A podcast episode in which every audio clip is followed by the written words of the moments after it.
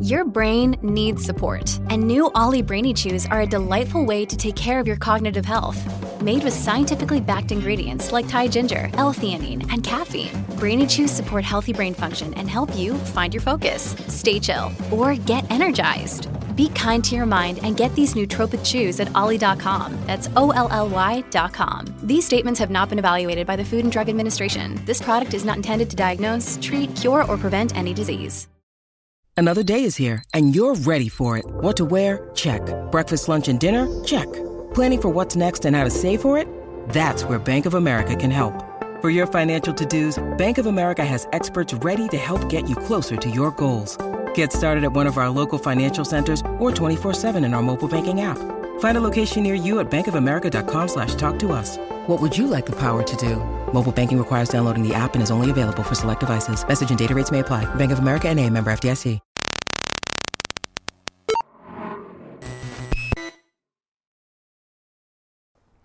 Hey guys, ECRG here, back with another episode. As you can see by the title of today's episode, we're going to be talking about why sites prefer on site monitoring visits to remote monitoring visits. So, you guys may have heard a lot about remote monitoring visits, risk based monitoring visits, on site monitoring visits. But I'm going to talk about today why sites today prefer on site monitoring versus remote monitoring. So, throughout the course of the pandemic, everything went remote. You were not allowed to go on site. And even to the towards the end, towards April 2021, March 2021, even towards when it seemed like things were calming down, still not allowed to go on some sites. Um, everything had to be done remotely. So, why do some sites, after being over a year doing remote monitoring visits, why do they still prefer on site visits? So, we're going to go ahead and get into it. So, before we do that, though, I want to let you guys know about the resume review program we've got going on. If you'd like your resume reviewed, if you'd like a shortcut to leapfrog many applicants who have no idea what they're doing, many applicants who are just putting in their resume willy nilly, who have no strategy uh, to applying, if you want the shortcut to get in front of the, the line and in front of those people, you want to email me eliteclinicalgroup at gmail.com. We have a few different packages for your uh, consumption and to help you to take advantage of just the market, the boom that's going to happen um, in clinical research. Email me eliteclinicalgroup at gmail.com. So, guys, so during the pandemic and even just trending in clinical research anyway, things were trending towards using more remote monitoring people were saying things like, you know, on-site monitoring is dead. You know, a bunch of CRAs are going to get fired because of this remote monitoring. They're just going to be hiring in-house CRAs and remote monitors to do all the monitoring. Well, not so fast, guys. During the pandemic, things were basically forced to go to remote monitoring. And what we found was people really weren't ready for such a sudden shift. P- staff was not ready. Now, maybe if the, all of the staff in clinical research turned over, um, you know, you had a lot of younger people that were doing the remote monitoring and the remote visits and the study coordinators and stuff who are used to the remote stuff. Maybe they would have more an appreciation for it, but you really were able to see the limiting factor and the limiting ability of remote work. One thing that you can talk about initially is just, you know, pun intended, seeing. You really can't see much uh, through video cam and doing remote monitoring. Um, actually seeing, for example, IP. IP accountability becomes a lot harder when you can't see the actual drug in person, especially if you've got a bunch of pills, especially if you've got, you know, a bunch of ampules or whatever you're using, um, whatever you're using to administer the IP, it's a lot harder to see. So that's one of the disadvantages of remote monitoring. Why some form of traditional monitoring um, you know, monitors going on site will never truly go away. But one of the first things that you think about is the person to person connection when it comes to on site monitoring. Talking to the PI face to face, interacting with sub Is, talking to the coordinator, building a relationship. That's something that you don't really get to do as well, just doing remote monitoring versus on site monitoring. So coordinators really miss that on site person to person relationship. But even more so importantly than that, remote monitoring requires a lot more work than the on site monitoring. It requires a lot more prep work because you have to prepare to display the documents, source documents, ISF binder documents. You have to prepare to do that remotely. So it requires a lot more work on both the study coordinator and the CRA's point of view. CRA now has to prep way in advance and let the uh, study coordinator know.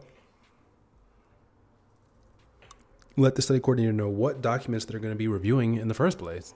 And then the study coordinator has to go out in the binder, look through those documents, and prepare those documents. Where before they ne- didn't necessarily have to do that with traditional monitoring, they just pre- they just show the CRA the document, uh, the binders. Um, now, granted, making sure that everything they had previously and all the you know they they were doing the work as the patients were coming in. But now it takes an extra level of preparation, a lot more preparation before you do a remote monitoring visit than an on-site visit. So it takes more work. People don't like doing more work than they have to do. You know, it's enough work as it is in clinical research. People don't want to do more of it.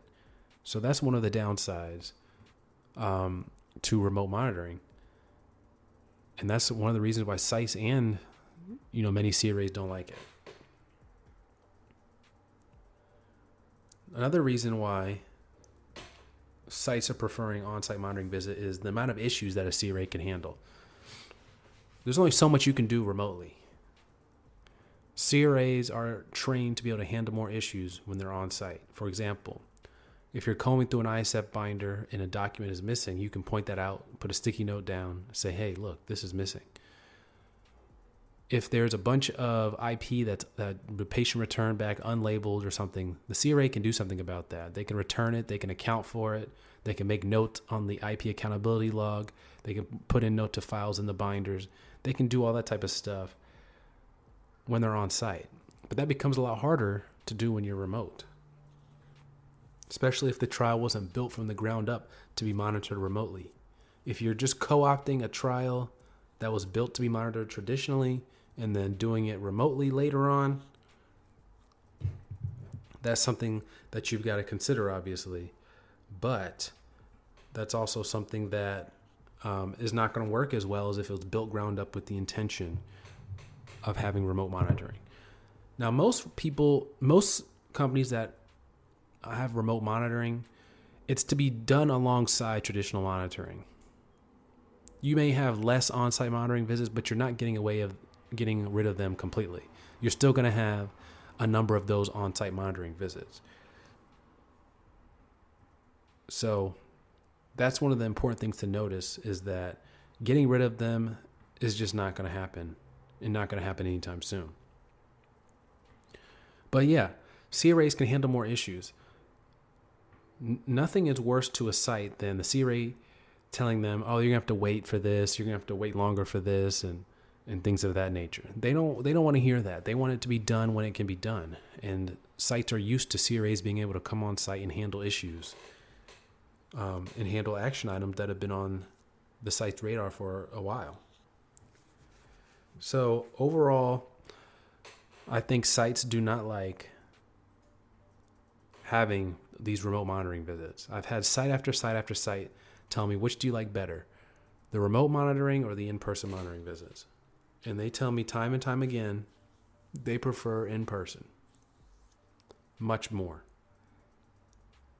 Um, and I think CRAs prefer the in person as well.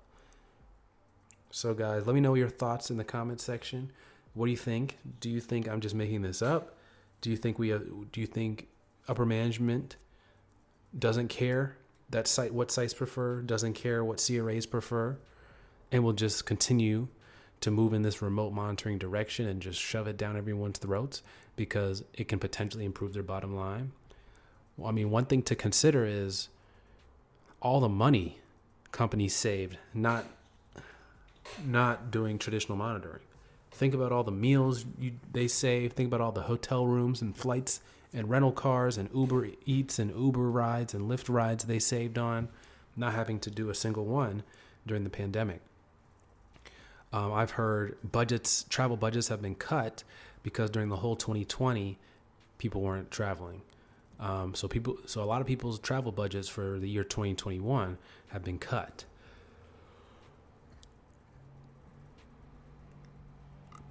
So that's definitely something to consider.